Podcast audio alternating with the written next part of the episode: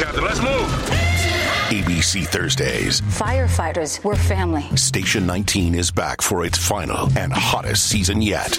The subject has explosive chemicals. With fiery romances. You're the love of my life. And Andy is finally in charge. I'm going to be the best damn captain the station has ever seen. Station 19. All new Thursdays, 10, 9 central on ABC and stream on Hulu. Does Monday at the office feel like a storm? Not with Microsoft Copilot. That feeling when Copilot gets everyone up to speed instantly? It's sunny again. When Copilot simplifies complex data so your teams can act, that sun's shining on a beach. And when Copilot uncovers hidden insights, you're on that beach with your people and you find buried treasure. That's Microsoft Copilot. Learn more at Microsoft.com slash AI for all. Survivor 46 is here, and so is On Fire, the only official Survivor podcast. And we have a twist this season. The winner of Survivor 45, Dee Valladares, will be joining us every week. We're going behind the scenes of the biggest moments, the how and the why things happen, and the strategy and analysis you can only get from someone like me, a Survivor winner. Listen to On Fire, the official Survivor podcast, wherever you get your podcast.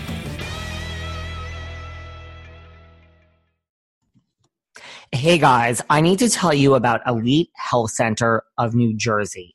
Everyone who knows me, who listens to this podcast, knows that I have gained the COVID 15. It's a true fact. We're all at home, and even I have gained 15 pounds. Nothing, I mean, nothing worked for me. I could not lose weight. So I turned to the Elite Health Center of New Jersey. And here's the thing it's not a diet, it's a lifestyle. It's an HCG fast weight loss plan. And that's the thing. Their goal is really to help you lose weight in the fastest amount of time. And who doesn't want to do that? Their number one goal is weight loss, but it's not just weight loss, it's keeping off the weight. I mean, what's the point of losing the weight if you're just going to gain it back? And again, it's not a diet, it's a lifestyle. It's about changing your habits and the, what I love the best about it is there is no thought. You can have a virtual consultation. If you're in New Jersey and you want to go into the office, great. If not, you can have a virtual consultation and then everything is sent to you by mail with complete instructions. You do not have to think. They literally tell you what to eat for breakfast, snacks, lunch, and dinner. They are available basically 24 hours a day. Trust me. I email and text them at all hours and I get a response immediately. But listen, don't take my word for it. All of our friends have lost weight this way as well. Jennifer Aydin, Dolores Catania, Darcy and Stacy from 90 Day Fiance, our friends Renee Graziano and Karen Gravano from Mob Wives, and let's not forget Jersey Shore's Angelina Pivarnik. The easiest way to find them, I'm going to keep it really easy, is go to their Instagram at Elite Health Center NJ. That's at Elite Health Center NJ. And from there, you can text them, you can email them, you can DM them. That will get you in contact with them. Go to at Elite Health Center NJ on Instagram. Contact them if you want to lose the weight. This literally took the weight off fast for me. It has kept it off reach out to Jen, reach out to Dolores, reach out to Angelina, Darcy, and Stacy. And hey, there's even before and after pictures of all of them on there too. So you can don't take my word for it, see it for yourself. At Elite Health Center, New Jersey. If like me, you've gained weight from sitting at home, this will help and it will change your life and it will keep the weight off. And now on to today's show.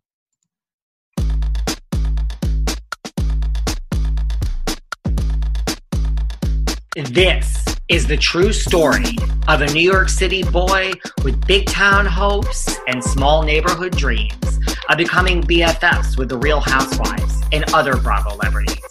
Then, one day, that dream actually came true.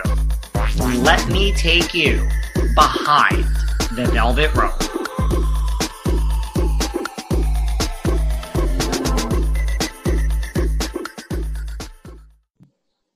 Hey everyone, this is David. Welcome back behind the velvet rope. Let's just get right into it today because we are joined 3,000 miles away by the one and only Mr. Sean Kanan. Hey David, how are you? How are you doing today? I'm doing really well. I'm. Uh, it's a busy day for me. Uh, I have a new book that's going to be coming out around Christmas, and so just been doing a lot of writing.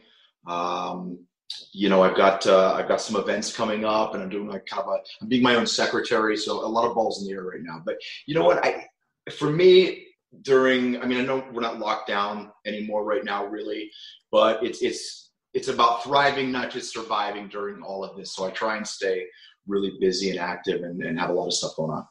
Well, okay, so I have a lot of questions about your your new book, your appearances, everything, but. Sure I like to start at the beginning. I feel like we can't get to the present unless we take it back for a minute. Okay.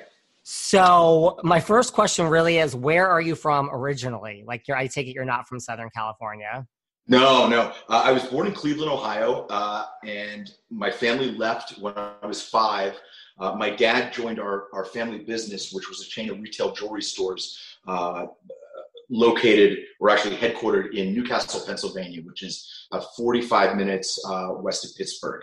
And so I grew up in grew up in a, a small town, uh, about 25,000 people. Uh, we lived in the suburbs, but we were about five miles away from the Amish people. So it was really interesting. You know, anytime I would bring a friend home, uh, you know, from college or something like that, it would be completely nothing unusual to see a horse and buggy or the Amish people going by. For me, it was just kind of normal. You know, you see them and you don't realize how unusual it is until people that never see them say, wow, these people live like it's the 1800s. Um, so I grew up there. I, I went to uh, a boarding school in Pennsylvania my uh, junior and senior year. And after that, I went to Boston University for two years. And then in 87, moved out to uh, California to start my acting career and finish my political science degree at UCLA. So you always knew you wanted to go into acting? You know, I you know, I always say that growing up in a small town, you you tend to look past your um, immediate view to larger horizons, just you know, because you you kind of dream about what else is out there. And so I knew I wanted to do something to kind of express myself. I, I didn't know what it was. It didn't sort of calcify as acting until I was probably till I was probably a freshman in college. Um, I, I, started really thinking about it when I was in in, in high school, um, but I really started formulating the plan knowing that I either had to go to New York or Los Angeles. And I always joke it's much easier to starve where the weather's nice, so I chose Los Angeles. That makes sense. And did you starve? I mean, like when you first got there, did you do like that? You know, you did you, you know. I, I, I, definitely, I definitely had a wide array of jobs. Uh, I was, uh, I was not good enough in LA to be a waiter. I was a food runner, and that lasted for about two weeks until I got busted in the walk-in freezer eating a plate of chilled salmon because uh, I was hungry, and they fired me. And about two weeks later, I got my first film. Um, but yeah, I had a bunch of crazy jobs. Um, and yeah, you know, I mean, I, I, I struggled. Did I struggle like was I washing dishes and didn't know how I was going to pay my rent? No, I don't want to paint that picture. But I mean, I definitely was like a young guy who didn't have a lot of money, who was, you know, I, I made ends meet. Um, I was I was very fortunate that you know my, my family was supportive and helped me. Um, you know, as long as I was going to college, they they were you know helpful, uh, and thank God they were. Um, but you know, I definitely paid my dues. Did you have those like when you were running food plates, not waiting tables? Like, did you have those, you know, like famous people come into the restaurant and. Absolutely. But, but like the famous people I tell you, you probably would be like, oh, they're not really that famous. But okay. So one guy I remember I got really starstruck over. Um, do you remember 16 Candles? Mm-hmm, of course. Gedde Watanabe, who was the the uh, the Japanese actor who played the donger. He was the exchange student, and, and he was also in a film called um, um, Gung Ho with Michael Keaton. But you know, back then, thirty some years ago, those were movies that I had sort of just seen within the last couple of years. So yeah, and you know, I mean, I, I just was always trying to make conversation, and I even remember when I was, I think I was in high school, and Patrick Swayze came to shoot a film uh, at the next little town over from my little town. And I just, I, I literally found out where he was staying at his hotel and, and basically stalked him. Like, I don't know what I thought I was going to do. Hi, my name's Sean. I want to be an actor. you know. And, and, and later, I'll never forget. My mother and I were in Pittsburgh, and we were at the William Penn Hotel, which is a pretty nice hotel in Pittsburgh, and I saw Michael Keaton. And I mean, what was I thinking? I literally followed this poor man up to his room, and I knocked on his door, and he like was putting his contact lens in, and he's like, "Yeah," and I just sort of looked at him and left. I mean, I, you know, I, I just crazy stuff, you know. And so uh, by the time I got out to uh, California, I, I, was kind of you know ready to take it seriously, and you know got my uh, uh, my stalker instincts in, in check. And, uh, you know, I got an acting class and I started working and, and, and acclimating to the fact that, you know, uh, you know, it's not uncommon in Los Angeles to see people that you recognize and you, they don't really always want you to come up and talk to them and, and tell them how you want to be an actor. And so, uh, you know, I, I assumed some normalcy, I guess. So Michael Keaton opened the door and you just walked away? I, I just, I just kind of looked at him and he was like, what? And I, I no, you know what? Actually, oh my god, I think I do remember. It's so embarrassing.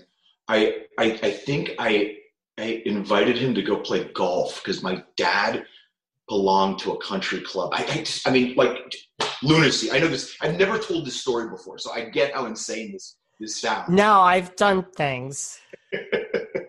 you know, but it, I'll tell you a funny story. So years later, uh, I was flown to Italy to go to basically their version of the Emmys and it was a, a, group of actors. It was me, Matt Dillon, Sean Connery went, um, and Patrick Swayze was one of them. And so I actually had a chance. I never told him that story, but I, I had the chance to hang out with them, and it was just uh, amazing getting to know him. You know, he had starred in the film The Outsiders, and I did the short-lived television series for Fox, The Outsiders, and uh, just just a really incredible, interesting guy. And uh, it, you know, it, I think that's one of the things that I really like about what I do. That you never know who is going to come into your world or whose world you're going to come into based upon uh, stuff you might do either as, as a working project or through a publicity thing or through a charity event and you're constantly meeting new and interesting people uh, and, and i really like that because i think at my heart i'm still a fan you know i mean there's still lots and lots of actors that i see and i get really excited about it you know and i and i like that about myself you know what i mean? I i like that after 30 years i'm not you know i'm not jaded and uh not jaded i guess like do you get you get starstruck i mean i'm not judging that because i do i'm you just know, curious I, I, I, get starstruck. I sometimes I you know I'm able to keep it under control. I mean I remember you know early on in my career I, I met Clint Eastwood and I was just like he shook my hand and I was just like you know um, do I get do I get starstruck anymore? I, I wouldn't say I get starstruck anymore, but I you know, it, it, makes me smile. It's it's like wow, I'm, I'm, having a chance to work with this person or that person who maybe I've watched for years, and then you know, possibly getting to know them on a uh, on a personal level is is an even usually an even better gift. Not always, but usually. That's good.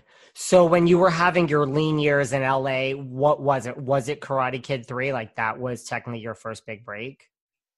That was my first big break. Yeah, I had done um, a guest start on a show for Fox, uh, and that was a that was a nice break. I mean, it was a it was you know a guest star on a network television show, but uh, you know, Karate Kid was far and away uh, uh, the biggest thing that had happened to me at that point. I mean, it was the third installment of the of an international franchise, uh, and so you know, it had such a built-in audience that uh, it, was it was fantastic. And were you like freaking out when you got it?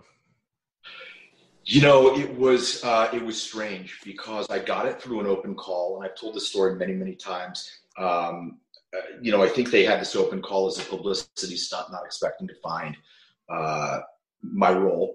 And they actually hired somebody else first. They they hired him for about a week. He didn't work out, and they called me in.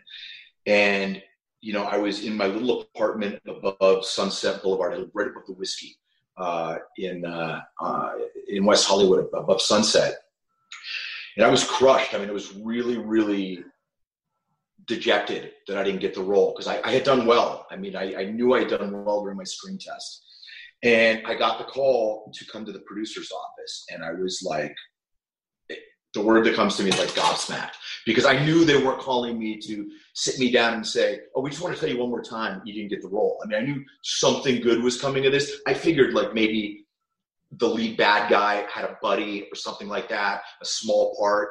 And when I found out that you know they were, I mean, they they, they hired me within it was like 20 minutes. Like I came in and Robert Mark Kamen, who had written the Karate Kid films, later went on to write Taken and the Transporter series had me do. He's a martial artist. Had me do some some very basic martial arts to make sure that I could, um, you know, I'd be able to digest the choreography.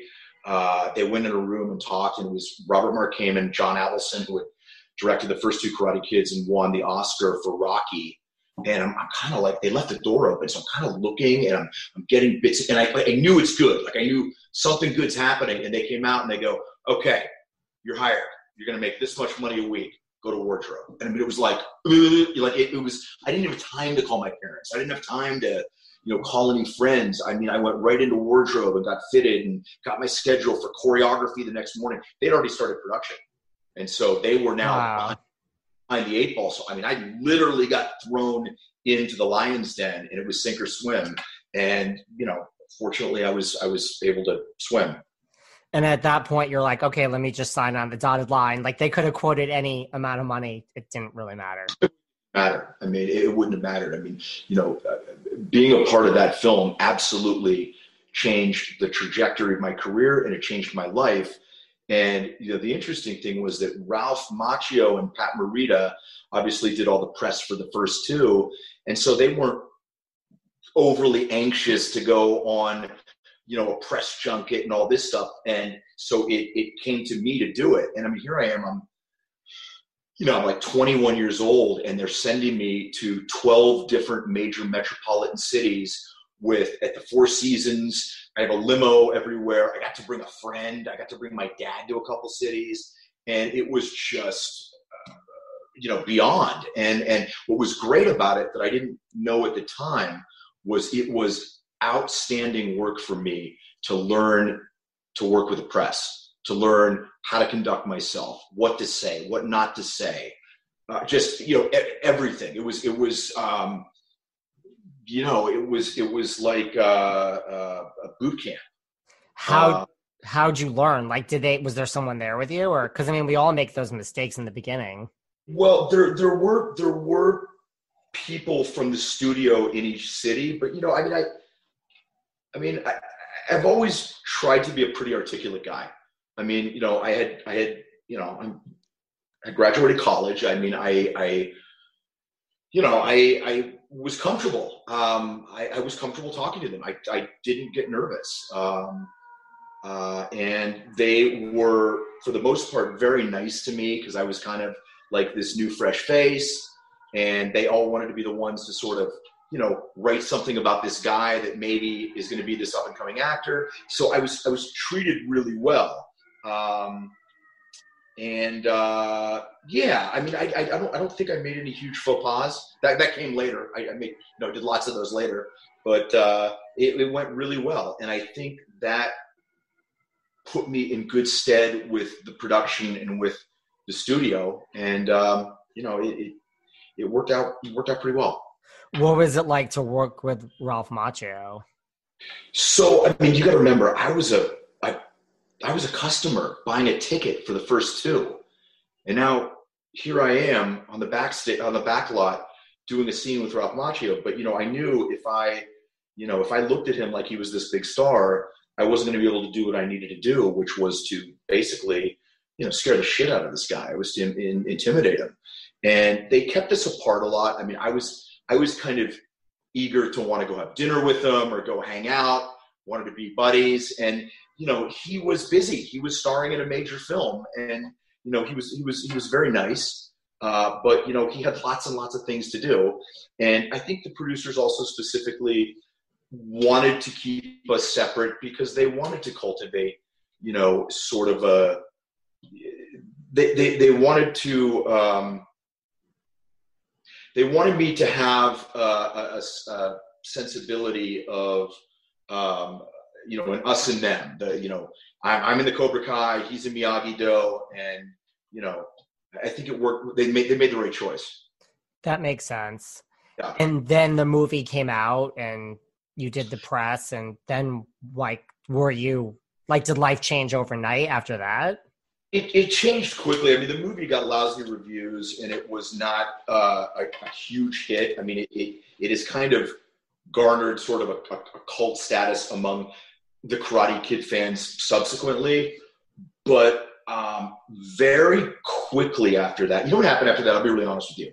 I got a lot of really good auditions that I wasn't ready for. You know, I got this role from the Karate Kid 3 largely because I had a lot of charisma and I, you know, I, I mean, the character was a one dimensional character for the most part. It didn't require a whole lot of, of you know, layered acting. Um, I had just started to seriously study acting, and I got a bunch of auditions after. And it, it, to this day, it's still a regret because you know I just wasn't ready for the quality of some of the auditions I got. I mean, I you know I got to read with Ron Howard, and I got to read. So so I, I realized um, you know the phone sort of stopped ringing for a minute, and I realized that I had to really get serious with what I was doing and and learn how to act and and and you know become uh, uh, a, a, nuanced actor, and so I I got a I got a role on the Outsiders TV series, which Francis Ford Coppola produced, and that was a real good role for me. Um, and then I, I wound up doing a small thing with Oliver Stone, and then I thought the best thing I could do was do theater, and I decided to go do a play for about seven or eight weeks, and it was a it, it made a, a paradigm shift in my acting. And uh, from there, uh, I wound up screen testing for uh, General Hospital, and I got that. And um, being on the soap opera um, really, again, helped my acting. You know, a lot of people slag soap operas, but I have to tell you, um, you, you, you learn to make choices very quickly. You have to play an emotional gamut um, sometimes you know weekly, uh, and you really learn how to be a professional on set, and you learn how to find your light, how to you know about camera. I mean, a lot of stuff that you don't necessarily learn in acting class. I mean, there's stuff that you learn in in practical on-set experiences that is different than doing scene study and exercises, which absolutely have their place. But you know, there's there's there's an etiquette to being on the set. There, is, there are technical things you need to learn. I'll tell you a funny story. When I first started doing uh, General Hospital, uh, I was doing a scene with Leslie Charleson, who played my mother Monica, and I was forever blocking her light. I just kind of didn't understand. So we'd be doing the scene, and I would feel her put her hand on my hip and gently sort of ease me to the side so I could clear the light onto her face because I was like blocking her light. So you know, you learn. It's just stuff that you can only learn with experience. Um, and, I, and I'm so glad that I did. And then what happens like if you block her light? Just the shot isn't as good or well, she doesn't well, look as good? In a shadow. So, I mean, you know, if it's horrendous, they redo it. But, you know, you get told. I mean, you're told, don't block my light. You know, you don't want another actor blocking your light because you obviously want to be seen as clearly and, you know, well as you can be seen. And it's, it's, she knew I, I wasn't doing it to be rude um, I, I, was doing it because it was the first, you know, significant. Well, it wasn't my first significant job on, on TV. That's that's not accurate, but um, it was the first time I was working so consistently. You know, because you're working on a soap opera, especially if you're in a big storyline. You know, I was working four days a week. You know, whereas whereas when I was on The Outsiders, I would probably work, you know, two or three days over the course of one show, and then I'd have time off. So were you at that point you know like you know did you know how hollywood worked in the sense that like were you completely let down when the outsiders was canceled? You know like here's this you know I, I, I, was let down because you know billy bob thornton was on the show.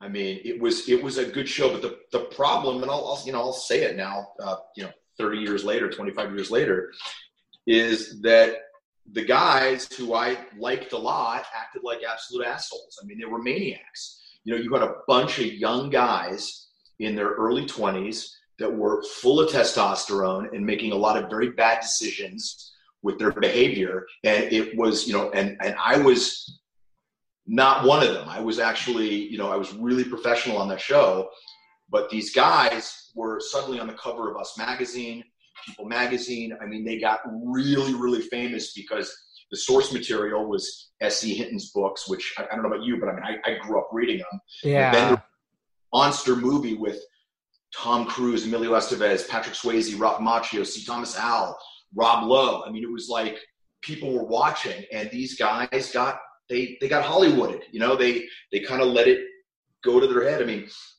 you know, the show had I think I think we had like three actors. We had two actors who committed OD. I mean, oh, wow. it was uh, Rodney Harvey and Harold Pruett. I mean, it was it was an incredibly talented group of young actors. But you know, when you're a young when you're a young actor, I mean, if you don't grow up in a family that's a showbiz family, and you get suddenly you get some money, you get some fame, it doesn't really come up with a come with a playbook. And unfortunately, a lot of times you got a lot of people saying yes to you when they shouldn't. And nobody's saying no and nobody's checking you. And, you know, you, you can make some real bad decisions. I mean, I, have done it. I didn't do it. I didn't do it on that show, but believe me, I've done it. I mean, so I, I'm not sitting here, you know, speaking with condescension, but it was unfortunate because I think the show I don't know if it would have gone five years, but I think it could have gone for a couple of years because we just had we had a lot of talented people on that show. Right, and like you start to believe the hype when you get some money and everyone telling you how great you are. They were. They were. I mean, I, you see, I played. I played the leader of the Socs, and so I wasn't one of the greasers. So I was. I was not one of the prime focuses of a lot of the the press. I got my fair share of press, but these guys were just thrust into the spotlight. And Fox, you know, when you put the machinery of, of a studio and the studio's ability to generate publicity behind something, it's formidable.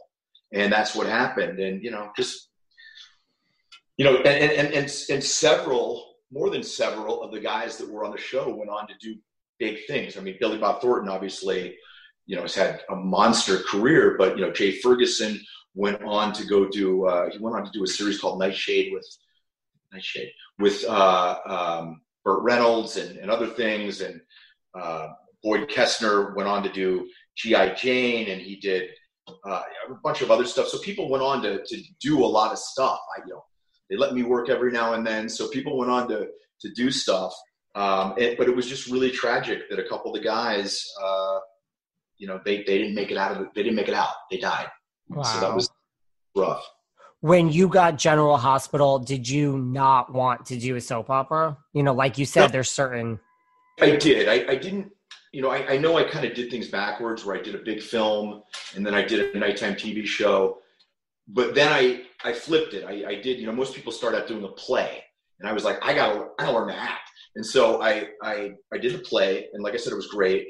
And the thing with General Hospital was my dear friend Steve Burton was playing Jason Quartermaine, and he and I looked really similar.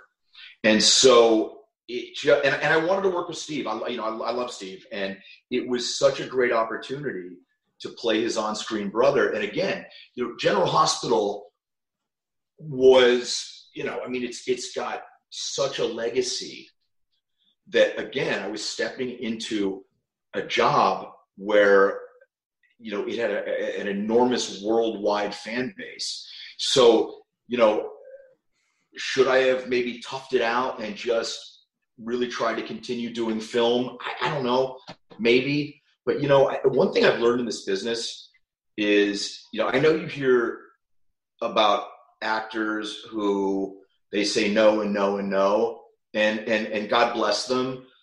But almost every time in my career when I've said no to something when I've had a bird in the hand, it's turned out to be a mistake. And you know, General Hospital became um, huge for me. I, I, got, you know, it, it, did it did a lot for my career.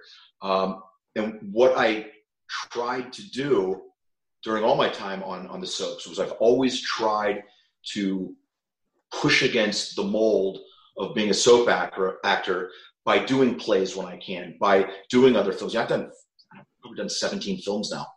And so I would always try and do a film when I was able to so that I wasn't just the soap guy. And I mean, you know, to this day I still deal with it's a it's it's a stigma a lot of the time. I mean it's gotten better because now I've created my own show on Amazon. But I literally had to do that because I, was having difficulty getting hired. And and you know, I mean, I, you know, we can either go into that show now or not. But I mean, um, it, it almost dovetails into my book too. You know, about about creating your own, you know, your own your own opportunities, your own realities. Seeking the truth never gets old. Introducing June's Journey, the free to play mobile game that will immerse you in a thrilling murder mystery. Join June Parker as she uncovers hidden objects and clues to solve her sister's death in a beautifully illustrated world set in the roaring 20s.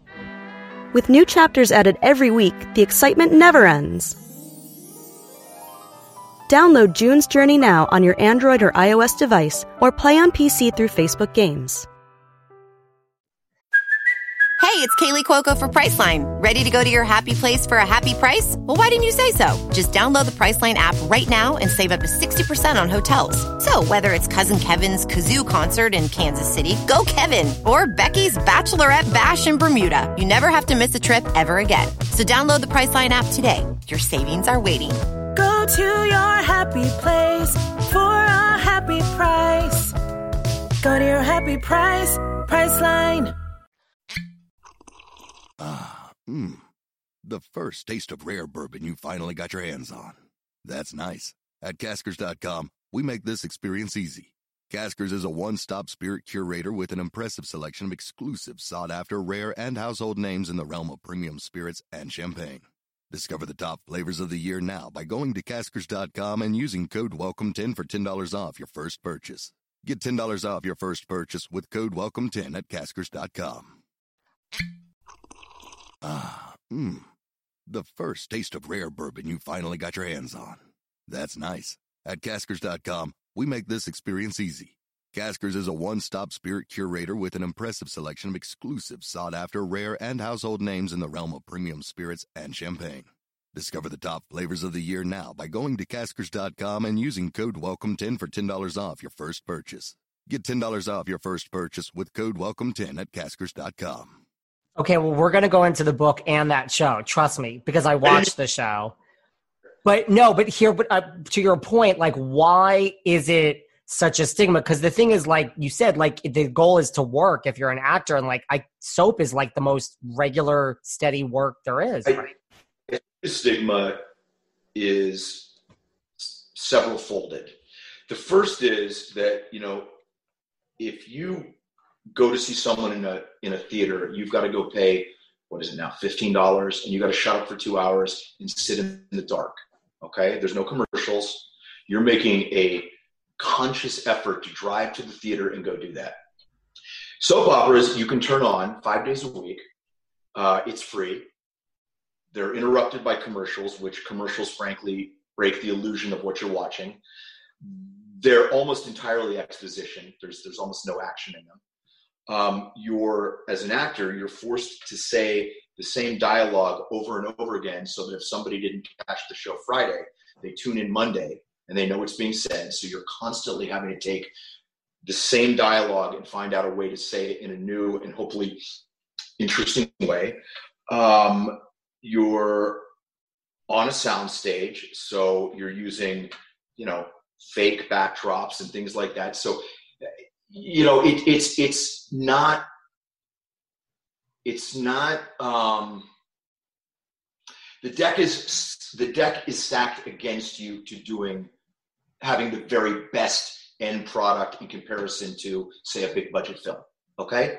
And so i think for that reason i do think sometimes you get actors who it's their early job and they are still green that's a reality but I will say that some of the very best actors that I've ever worked with in my career, and I have worked with Academy Award winning directors and Academy Award winning actors, and some of them have been on soap operas. And I think that, you know, back in the day, there was this overly dramatic, hyperbolic acting, you know, in soap operas. That, that's not how it is anymore. I mean, that's not the reality of it, but because it got lampooned for so long in other mediums, you know, soap dish, um, things like that, it created kind of a a stigma of it. Okay, and you know, and, and again, without jumping ahead, but one of the things that I was really adamant about on Studio City is that it's a show within a show.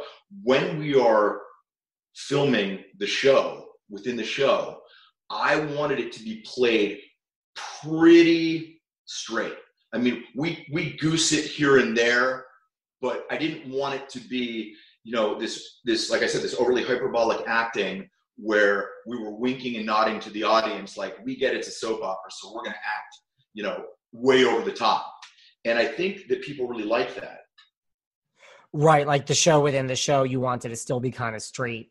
Yeah, I mean, sometimes the you know, sometimes the the circumstances make for it being, you know, humorous, but I, I didn't want it to be like this bombastic, over the top, uh, you know, broad comedy because it's it's you know it's it's a drama, but there it's I like to say it's more of a dramedy because I'm always pushing for there to be more funny moments, but I want the moments to be funny rooted not in farce, but you know more in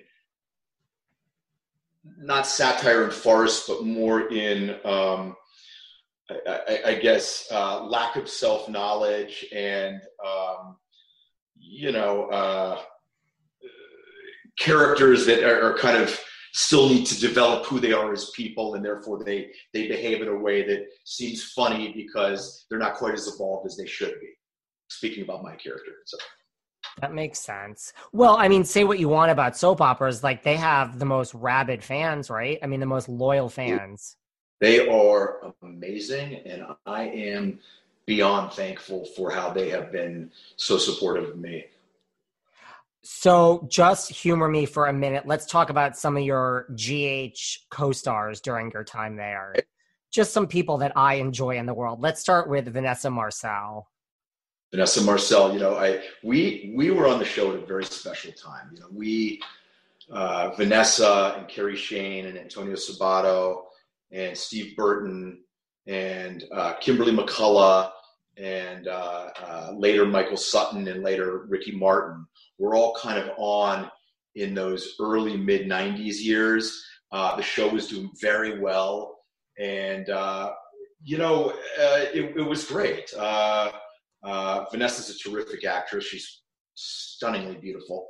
Uh, Steve Burton and I used to give her a rough time all the time. We we kind of treated her like a little sister, and uh, you know, Steve and I were a little like Heckle and Jeckle in those days. I mean, we were, you know, we were we were young guys, and we we liked to have fun, and you know, we we made a lot of jokes and cut up, and um, um, you know, uh, but but it was it was a really special time to be in the show, and we also we also tackled some really important social issues. You know, we had a, a, a really fantastic storyline uh, about HIV. And, um, you know, at that point in society, I mean, not not to negate it now, but you know, there weren't all the you know, there weren't all the medical options to manage it to the extent that it's managed now, and it was really, uh, you know, it was very much of, of the minute. And, um, you know, I had the, I had the undesirable role of being kind of the negative and bigoted Greek chorus.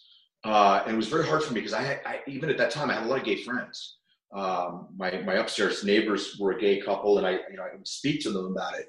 And they said, look, you know, you're, you're telling part of an important story. That's your part play that part to the best of your ability to shine a light on kind of you know what was the ignorance that a lot of people had. And once i kind of got my head wrapped around it I, I was able to do it well. But initially i was really resistant to it because you know i didn't want to be that guy. And uh, I, I didn't think my character should be that guy. But you know i had a I had a part to play in, in that in that opera, so to speak, uh, and it was. Um, I, I, think it really reached a lot of people. Yeah. Is it easy, like, for an actor on like a general hospital to go in and give notes? I mean, I guess it depends who you are. No, they were not real receptive to notes. Uh, on Bold and the Beautiful, um, I wouldn't say going up and giving notes, but there were times when we would have, um, you know, bilateral discussions that were creative. And there were times that I actually did suggest some story ideas that were, um, you know, that later came to be.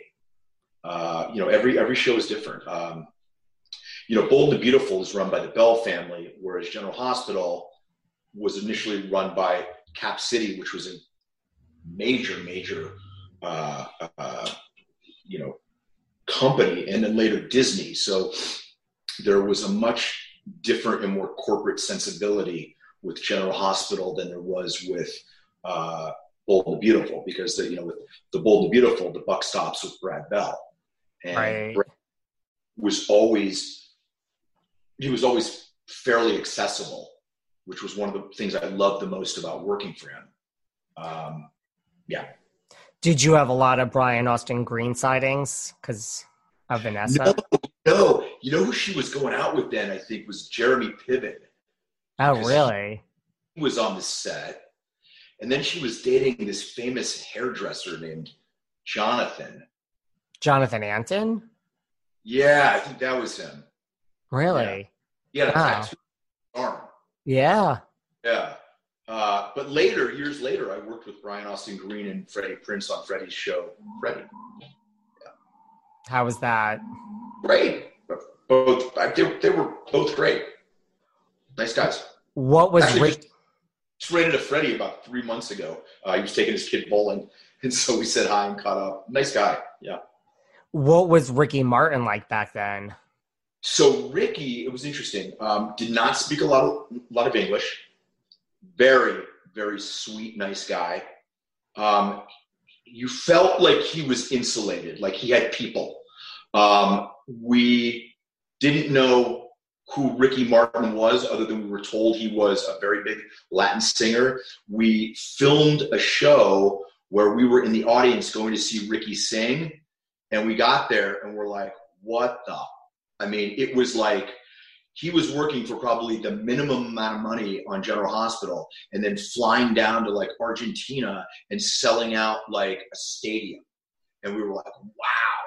Um, and uh, you know, he was he was a really nice guy. I I, I liked Ricky a lot. Um, again, I I kind of was you know his foil. I mean, I kind of was was set up to be you know his I don't want to say his nemesis, but um, but uh, and and then he left, and then just it became Ricky Martin mania, and uh, he came back to the show. I think years later to to to sing a song or something. But yeah, no, I, great guy. So you guys didn't know how huge he was until you went to see one of his. Really, no, not not really. We we sort of started to get an idea, but I think it was still very concentrated in um, Latin America and and with the American Latino population going to see him. He, I don't I don't remember for a while getting that he was so big mainstream. And he was like never a diva on set. Like you could never tell. Not to me. I thought he was extremely nice. I mean, I think if I had to be really honest, I, I would say that he was self-conscious. Um, you know, Ricky. You know, it's. I speak Italian, and I've worked in television and film in Italy, and it's very difficult when you're acting in another language. Um, um, you know, one of the first things that you tend to struggle with is your sense of humor. Um, he was learning a lot of dialogue in another language, and I can only imagine that it must have been really difficult for him. Um, so I never had any experience with him that was anything but you know, but great. That's good. And what about Antonio Sabato? Antonio and I got along really well. I, I was definitely Antonio and I were uh, each other's nemesis for sure. You know, um, I like Antonio a lot. Um, I later went on to do uh, a film with him called The Chaos Factor. Um, uh, you know, Antonio and I boxed together. We boxed with the same trainer, so we've had a lot of sort of interesting through lines through our lives. Um, you know, I, I, it was frustrating for me, and this had nothing to do with Antonio. It had to do with the producer. But she basically said, "You're on the show to help make Antonio look good." And I said, "Well, that's not why I'm on the show. I'm here to play the truth of my character." And she said, "Well, your character's an asshole." And I said, "Well, you know, no character thinks they're an asshole. They're fighting for what they think is right and doing what they think." you know, is is serves their world.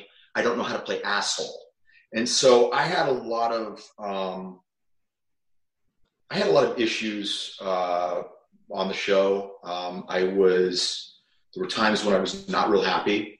I don't think I was treated particularly well on the show. Um, I probably developed a little bit of a chip on my shoulder, but uh, none of that had anything to do with Antonio.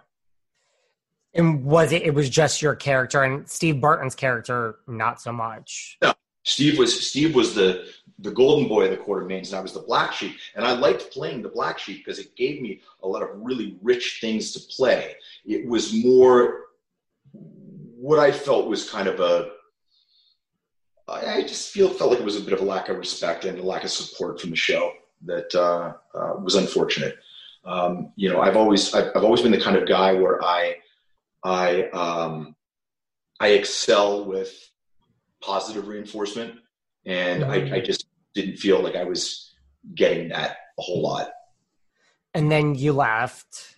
Mm-hmm. And, and then, then, what did I do after that? I think the next thing I did was I did I went down to Texas and shot Walker Texas Ranger with Chuck Norris, and uh, truthfully, I'd have to look and see. I, I wound up, I wound up starting Bold and the Beautiful, I think, in 2001. Um, I had done some independent films before that, so you know, I I I, I was working. Uh, nothing probably quite as high, high profile until I got I, I got onto uh, uh, the Bold and Beautiful do you have a preference like between General Hospital, Bold and Beautiful, and Young and Restless? You've kind of done them all. Uh, yeah, no, I would say definitely the Bold and Beautiful, without a doubt. Um, I, uh, you know, it was a great experience. Uh, the show was in, I think in the, at the time it was in like hundred countries. It was the most syndicated show in the world, and um, you know, it was the impetus for me to start learning Italian because it was so uh, followed in Italy. Um, I loved my character, Deacon Sharp. I just, I, I, thought, you know, to this day, it's one of the, the, the best uh, work experiences and creative experiences I've had. Did you ever overlap with Eileen Davidson when you were on Young and Restless? Well, I know Eileen. I, it's funny. I actually talked to Eileen about two months ago. Uh, you, was Eileen on when I was on? I, I don't know. I, I couldn't. I thought. I never worked with her. I don't think. I think she might have been for some yeah, of it. Been, but I, I, I never worked with her. But you know her. Oh yeah, I'm a I'm a big fan of Eileen's. I think she's terrific. Yeah. I mean, I just asked because of you know Real Housewives of Beverly Hills. I mean, that's you know, come on. And I worked with Lisa Rinna because Lisa used to have a she used to have a show with uh, Ty Pennington. She used to have a talk show, and so I did that a couple times. So I know Lisa. Uh, yeah, you know, I mean, it gets to be a small world. What is Lisa like in person? Very bubbly, very effusive, very nice, very funny. Um, always was very kind to me. Uh, you know, I mean, I've seen her on the show, and I mean, look, I think, I think, I think that's a, I think a lot of that's a role she plays. You know, I mean, they they they each have to have you know specific roles uh, and, and personality um, pigeonholes, I guess, to propel the show. I had, you know, I don't know. But you've you've watched The Real Housewives of Beverly Hills before? Yeah, yeah, yeah. I see nothing wrong with that. Yeah, I mean, listen, I you know I think it's good fun. I mean, to me, it's like putting a bunch of cats in a burlap sack and hitting it with a stick. I mean, it's just, but but it's fun. I mean, you know. I mean, it's kind of like the new soap opera now is reality TV. Um. Well, I mean, listen, you know, reality TV, I don't think is as formidable as it was years ago. Um, but yeah, uh, you know, I mean, undoubtedly, I mean, it's got it's got a huge viewership. Are you shocked at kind of how like the world is soaps, and then we'll move on to your current stuff, like how it's changed? You know, like look, we have, I mean, Erica Kane, Susan Lucci, All My Children is gone. Like, I don't know, like, are you? Does that ever shock you that just the soaps have gone through? It's unfortunate, but it's I think it's a direct result of um, the economics of producing uh, reality TV. Now, I understand that a lot of reality TV stars now are making a lot of money, but in the beginning, they weren't. And they were so much less expensive to produce. And they were like something the viewing public really hadn't seen before. And so it, it stole a bunch of market share. Or I say stole it. It took it. You know, I mean, it's television survival of the fittest. And, uh, you know the uh, the shows with the better ratings were the ones I guess that survived. But yeah, I mean it's unfortunate. Um, uh, but I think that soaps still have very loyal fans, and um, you know I think people will always be interested in watching um, watching connected relationships with characters that they have known and loved for a long period of time. So I, I, I don't see soaps going away completely. That makes sense. Is there like a chatter amongst the acting community? You know, like you have like Elisa Rinna now, who's really this is kind of the role she was born to play. You know what I mean? Like, listen, like you said, like five, ten years ago, like an actor would never do reality TV. I mean, is there is there what is your thoughts on that, like in the acting community? You know what I mean? Like, is it? you know, you know, you, you're seeing big actors do game shows now. I mean, doesn't Alec Baldwin do a game show? I mean, it's like, uh, you know, uh, I think the lines are getting blurred. I think some of the best stuff out there is on Netflix or Amazon Prime. You know, it's no longer network TV all the time or, or film. And so I think the, the lines are getting blurred and people are able to, you know, dip their toe into other mediums with more impunity. Um, I, I, wish that was the case for people that had done soaps and that they would be a little more uh, tolerant of that. But you know, it, it's it's true. There is still difficulty sometimes, for, for, me at least, getting seen for certain auditions because they, you know, my agent hears, he's a soap guy. I'm like, I haven't been on a soap in four years, and I have my own show now that's that's on Amazon Prime. But you know, it takes a while to change perception. So you know, I'm patient. So, how did Studio City then come about? So, Studio City is a project that I've been trying to get made for over a decade. Uh, it is my baby. Um, I, I, had done two films with a producer whose name is Tim Woodward Jr. Uh, I, I went to go talk to him about doing his next film, and we got on the subject of uh, television and then digital dramas and he decided he he really wanted to see what it was like doing a digital drama. And you know, I'm I'm rifling through my head. Can can can can this be made into uh, uh, a digital drama? And I said, I think I have a project that might work for you. And he said, Well, if I like it, I'll do it. And how many times do you hear that in Hollywood? But to his credit, he read it, and I think eight weeks later we were in production. And uh, that was just him who texted me right now, and we are working on putting together season two. And then how did it end up at Amazon Prime? Like, did it get shopped? I mean, because that's a great vehicle for it. Um, I, I, think really I, I, have to give Tim credit for that. Tim had an existing relationship with Amazon, uh, and so he, uh, he he got it on there. And now you know our next goal is to take it worldwide. You know, I don't I, I don't know if we're going to stay on Amazon Prime or not. I think we might, but we definitely want to get the show uh, distributed worldwide and translated into other languages. And this second season is going to be uh, an expanded season with longer episodes and more of them. And what can you tell just for people who haven't seen it? Because it's great. Like, and where, like, I mean, you know, like, where did this idea come from in your head? Well, they, they say write what you know. And I mean, you know, one thing I know is what it's like to be an actor on daytime television.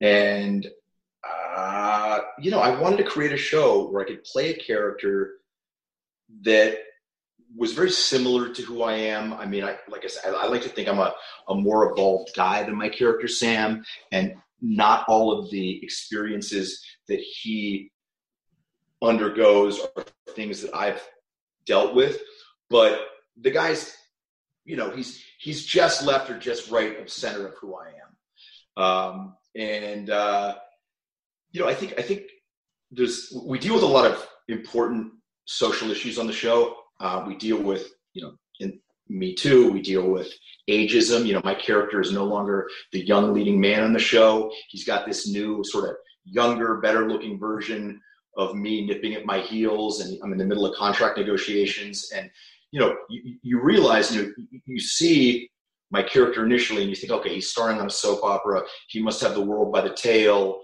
You know, wealthy, blah blah blah blah blah. And and as the layers of the onion get peeled off, you realize that not only does this guy have a lot of flaws that we all have and deal with, but he's got a lot of the same issues and challenges and struggles that everyday people have. Yeah, he's got an interesting job and yeah, people know who he is, but you know, he's kind of always trying to make ends meet because he's always giving money to his mother and doing this and doing that. And, um, you know, I, I think, uh, I think it gives an interesting and, and fairly honest look at what it's like to be an actor starring on a daytime television show.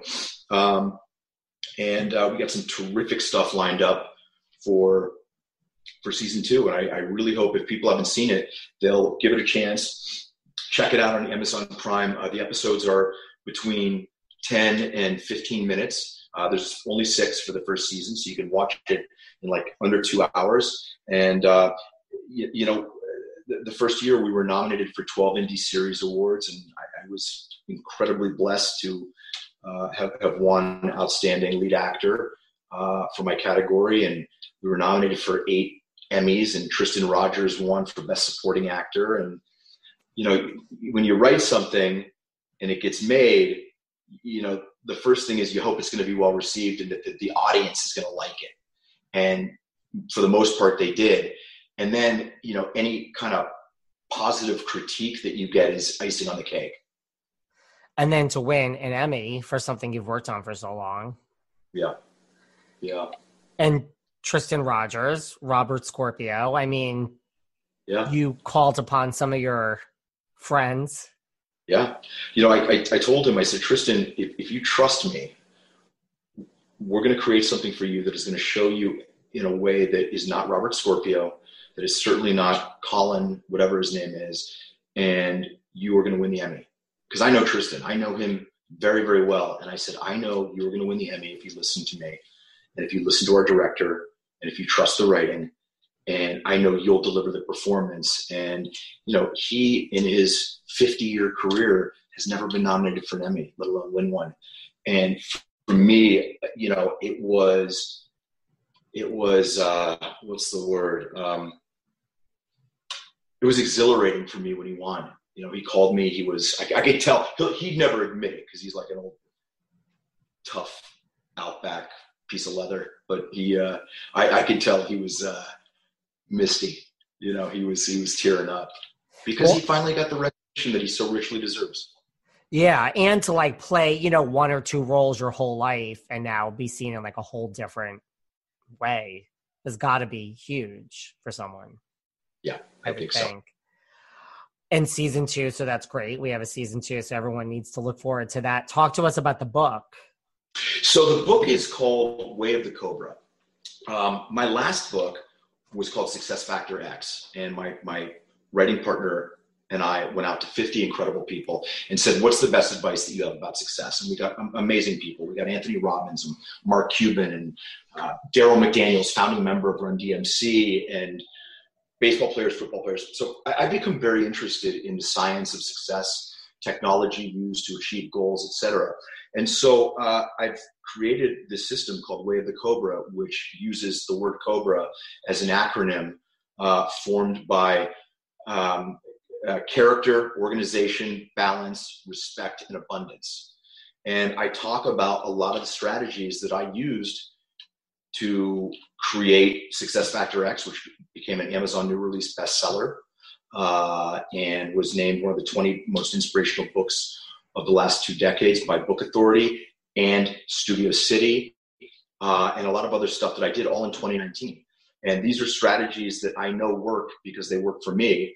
And uh, uh, capitalizing on sort of the mania that has happened with Cobra Kai on Netflix and my having been uh, in the Karate Kid, I thought, okay, let's call it Way of the Cobra.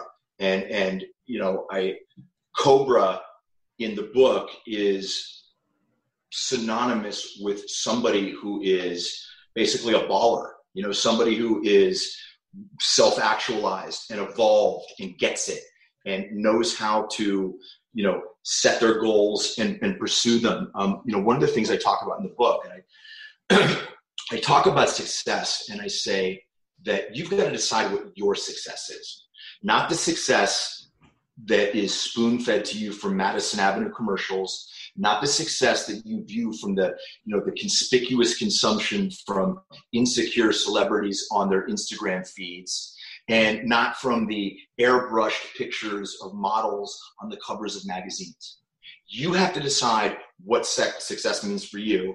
And if you don't know what your success looks like, how are you going to get there? Um, so I, I, in the book, I uh, I, lead people through, uh, you know, goal setting and achieving the success. I talk about, you know, the obstacles that potentially could stand in your way. I talk about not being a victim and, you know, accepting responsibility that, you know, where you are in your life is who you are. And it's based on the decisions that you've made up till that point. Where you are at this very minute is based upon all the decisions and choices that you have made up until this moment. Ah, mmm. The first taste of rare bourbon you finally got your hands on. That's nice. At caskers.com, we make this experience easy.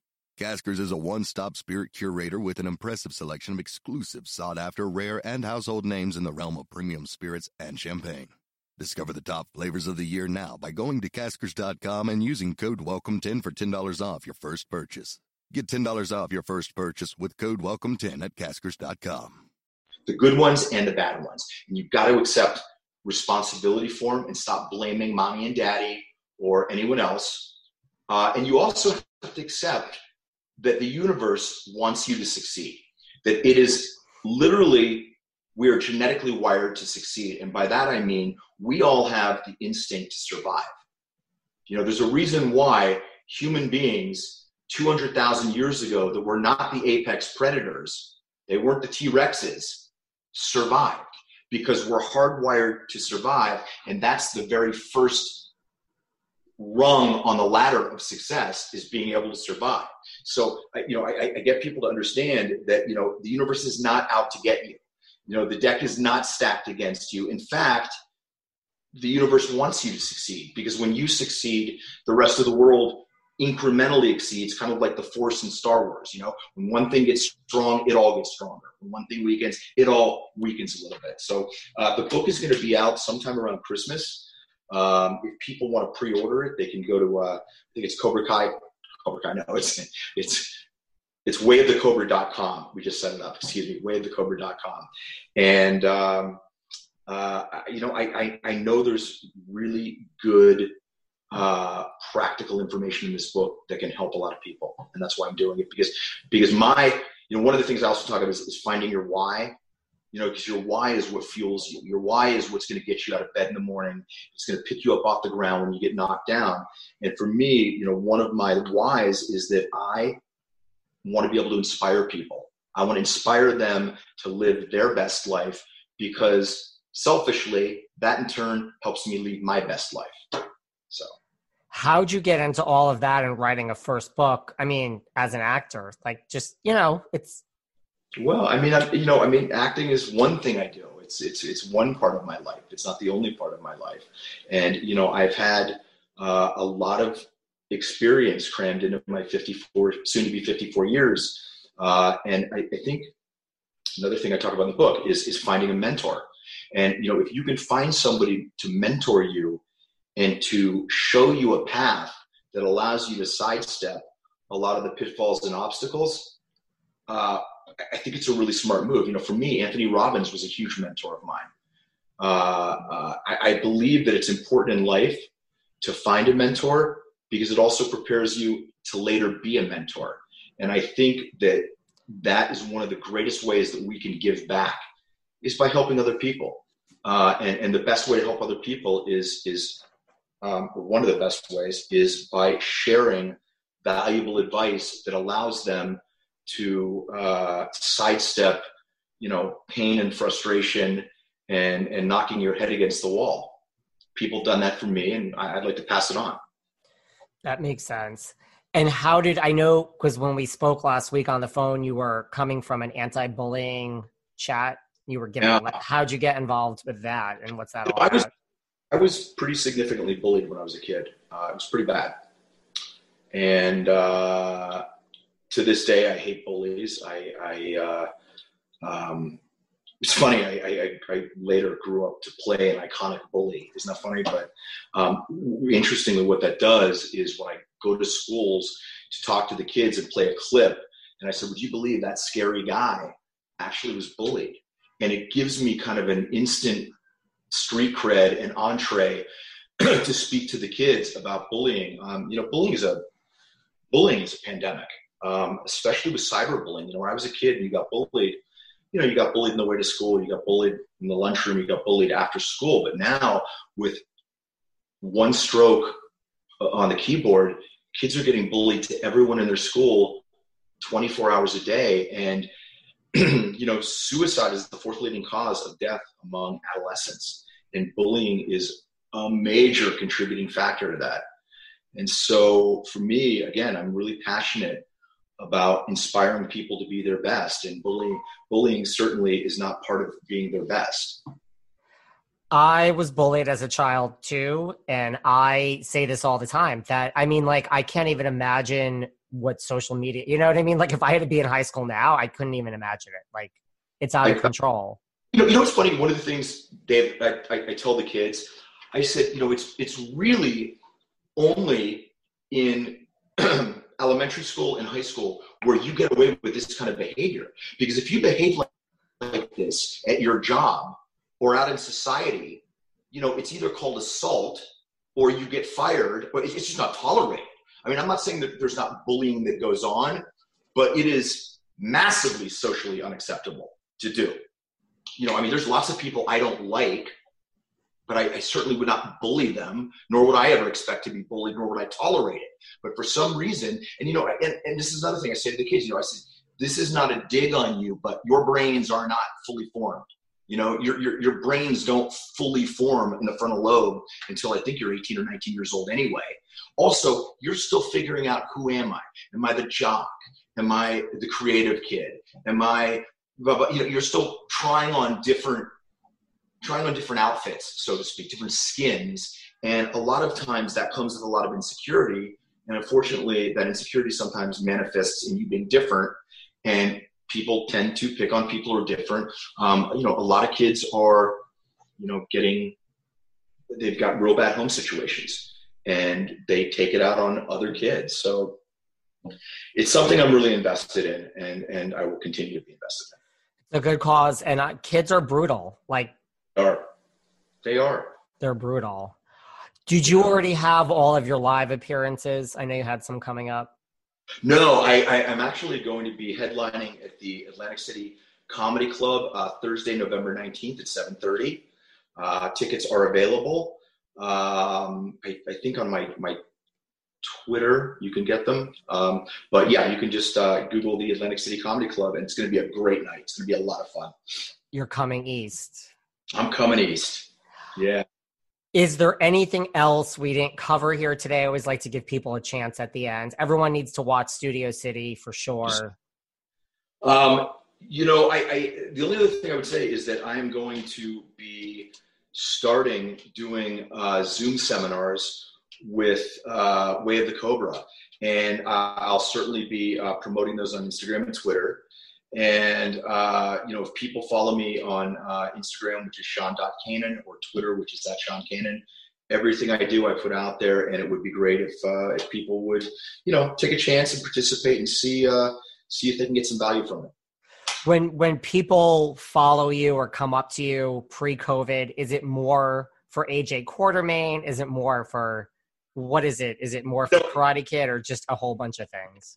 More for, and now it's more from Karate Kid because of the success of Cobra Kai, but still a lot of people, yeah, from from General Hospital. I mean, like I said, I'm really fortunate to have been a part of several shows and films that, that have such a built-in audience. So, uh, you know, like those celebrity fan conventions, like GH has a crazy following, right? Anything Karate Kid has a crazy following. Yeah. So. Yeah. But you know what? Maybe in a year it'll be Studio City. So that's that's that's that's the goal. I'm working on it. I am working on it. So uh, please keep the faith and uh, thank you for thank you for promoting this and for having me on. I really appreciate it. And uh, hopefully you'll get a chance to see uh, the second city of Studio City when that's on and tell me what you think. I'm going to be watching it and keep in touch. You're great. I really appreciate your time. Do the best. Stay safe. All the best with your career. And uh, I, I, feel like I made a friend. It was just really nice talking to you. Same Take here. Care. And I'm good at keeping in touch, so keep in touch. Please. Okay. All right. Bye bye. Thanks to everyone who uh, tuned in. Bye bye. See you later. Bye. Thanks for listening to yet another episode of Behind the Velvet Rope. Because without you listeners, I would just be a crazy person with voices in my head. And if you like what you hear, subscribe, subscribe, subscribe on Apple Podcasts under Behind the Velvet Rope. And when you're done subscribing, feel free to leave a five star write up review because the write up reviews actually count. We read each and every one of them. We post the best ones, and the reviews really help our shows keep going. And we really appreciate everything you guys say, especially the positive ones. And if you want to find us online, we're at Behind Velvet Rope on Instagram. We are at David Yontef on Instagram. We're behind the Velvet Rope on Apple Podcasts. Or head on over to Patreon because you know what? There are just some things we can't talk about here. So for our bonus episodes, go to Patreon and type in Behind the Velvet Rope. And if you still aren't sick of me and you want more David, go to Cameo and book me on Cameo. And you can ask me anything there. I'll answer whatever you want. And I have a bargain basement price of $10. Thank you guys. See you soon. Ah, mmm. The first taste of rare bourbon you finally got your hands on.